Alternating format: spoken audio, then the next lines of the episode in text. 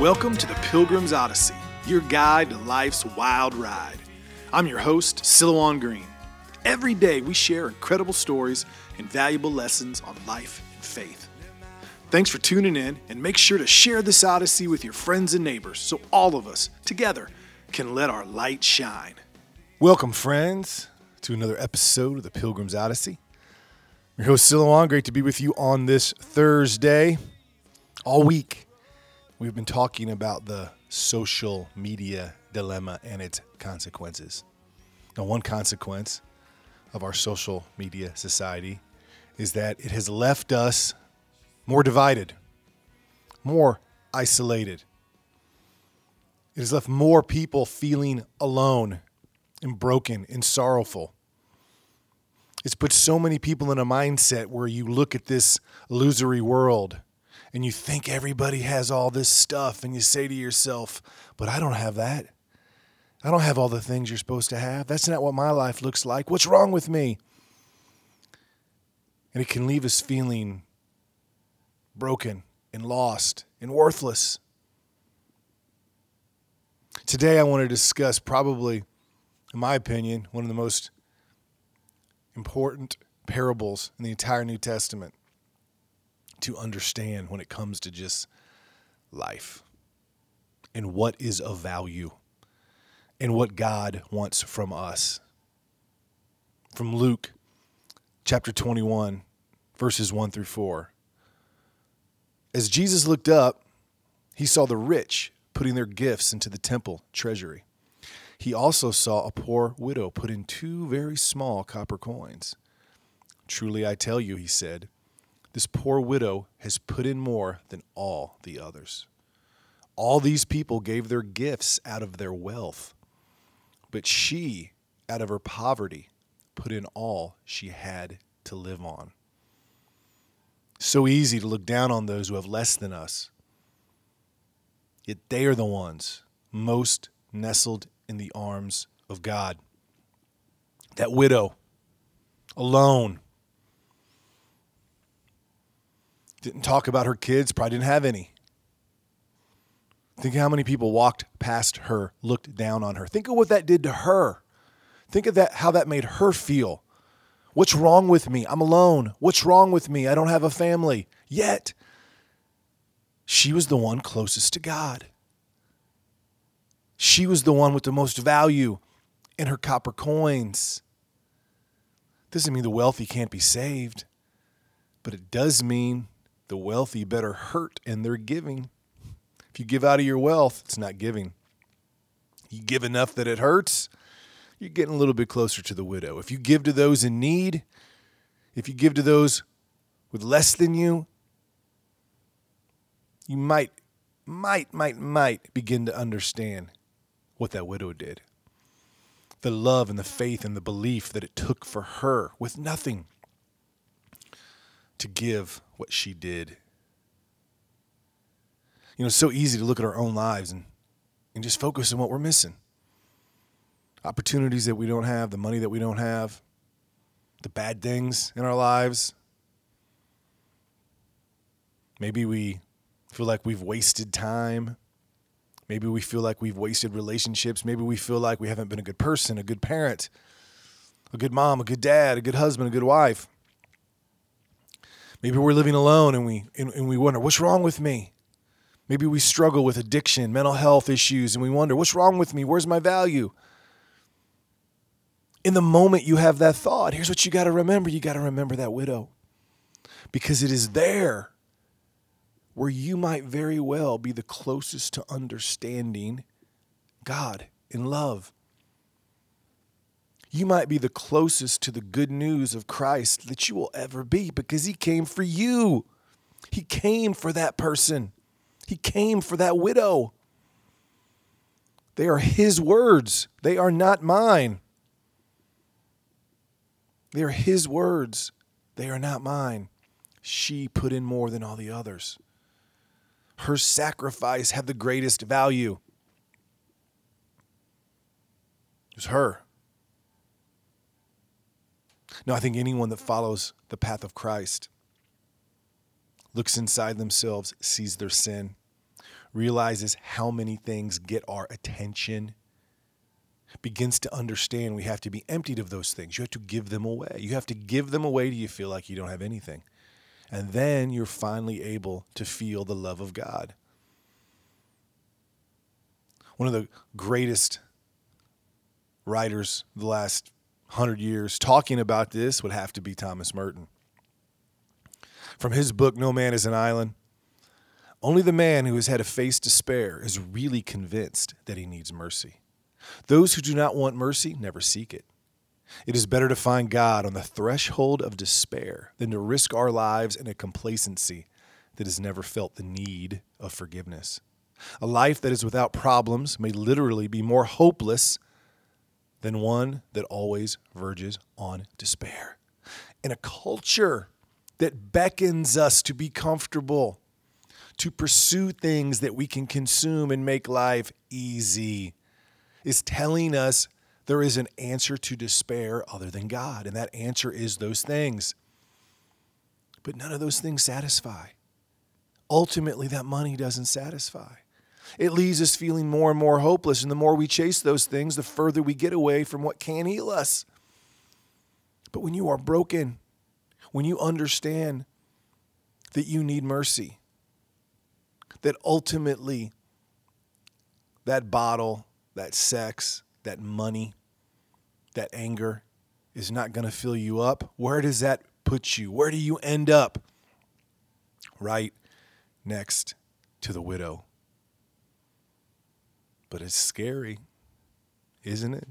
It's scary to give away things, to give up things, to give our things to others, to help others in order to empty ourselves so that the only thing that can exist there is God. Thomas Merton goes on to talk about how this world that we try to fill ourselves with temporal things is a world of illusion. We were not meant to consume social media. We were not meant to get bigger and bigger homes or faster and faster cars or fancy and fancier clothes. That's an illusion. It's temporal, it goes away, it becomes dust, just like our bodies do. What's the reality that we were meant for? What's, what's the life of reality that God had set for us? A little bit further in No Man is an Island. The man who fears to be alone will never be anything but lonely no matter how much he may be surround himself with people. But the man who learns in solitude and recollection to be at peace with his own loneliness and to prefer its reality to the illusion of merely natural companionship comes to know the invisible companionship of God. Such a one is alone with God in all places, and he truly enjoys the companionship of other men because he loves them in God, in whom their presence is not tiresome, and because of whom his own love for them can never know satiated. Thomas Merton, No Man is an Island. What's he saying there?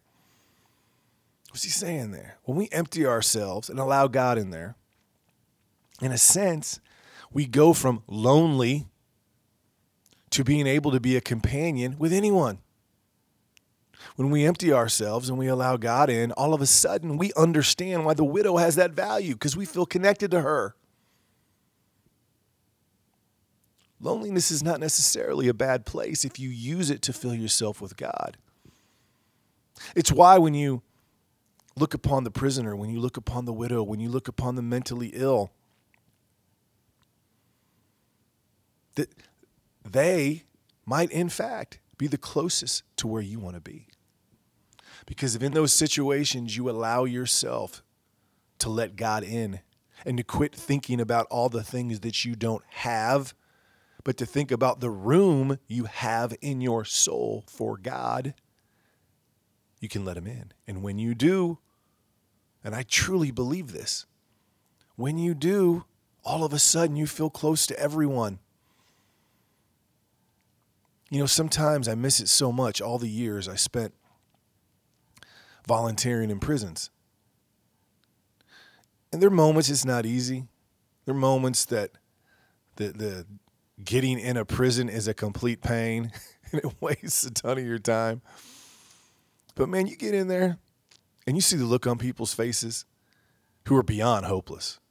You know, families don't visit them. They don't have any relationship outside those walls. They're going to be there till they die. And you enter into a loving relationship with them and you feel the presence of God. Man, when you walk out of that prison, I swear to you, everything is brighter. People you don't like, you're thankful for. Things that your loved ones say to you that used to bug you don't.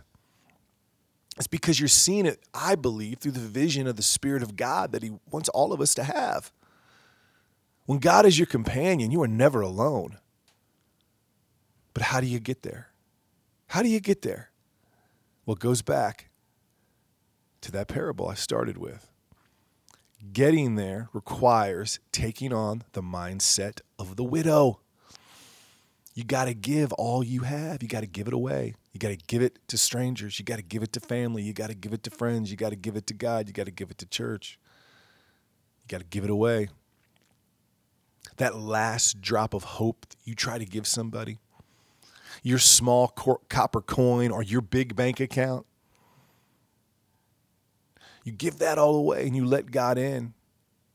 And then you are able to see all of life as your companion. It is not possessions, it is not mine and yours, it is God everywhere. Who's your companion?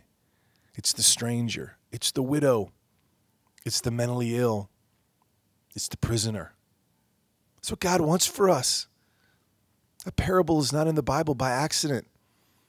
He's talking to two people. He's talking to the broken.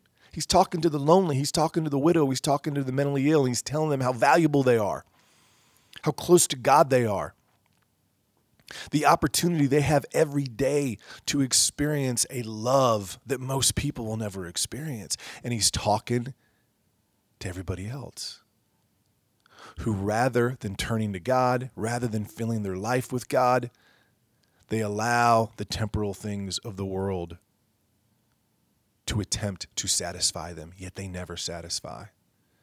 In every bite, in every taste, in every purchase, in every moment takes you further and further away from the love of God that allows you to love everyone.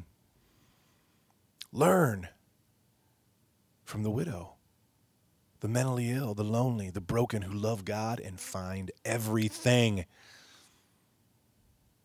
That is the power of the love of Christ, the love of God. It's the danger of the shiny things in life. And it is the thing, the main thing in this week where we are talking about social media. It is the main thing it wants to take you away from, to lead you from, to lead you toward the rich man and away from the widow with the copper coins where we find life. Until next time, my friends, I am your host, Silouan. Aim high. Sometimes to do that, you got to look low. Spread your wings, no matter how broken you may feel, no matter how lonely you may be, no matter how confused your mind may seem, you are actually right there on the precipice of God. And keep your eyes on the things that matter. That don't break down, that don't turn to dust, that never go away, that live forever and sustain us. I'm your host, Silouan.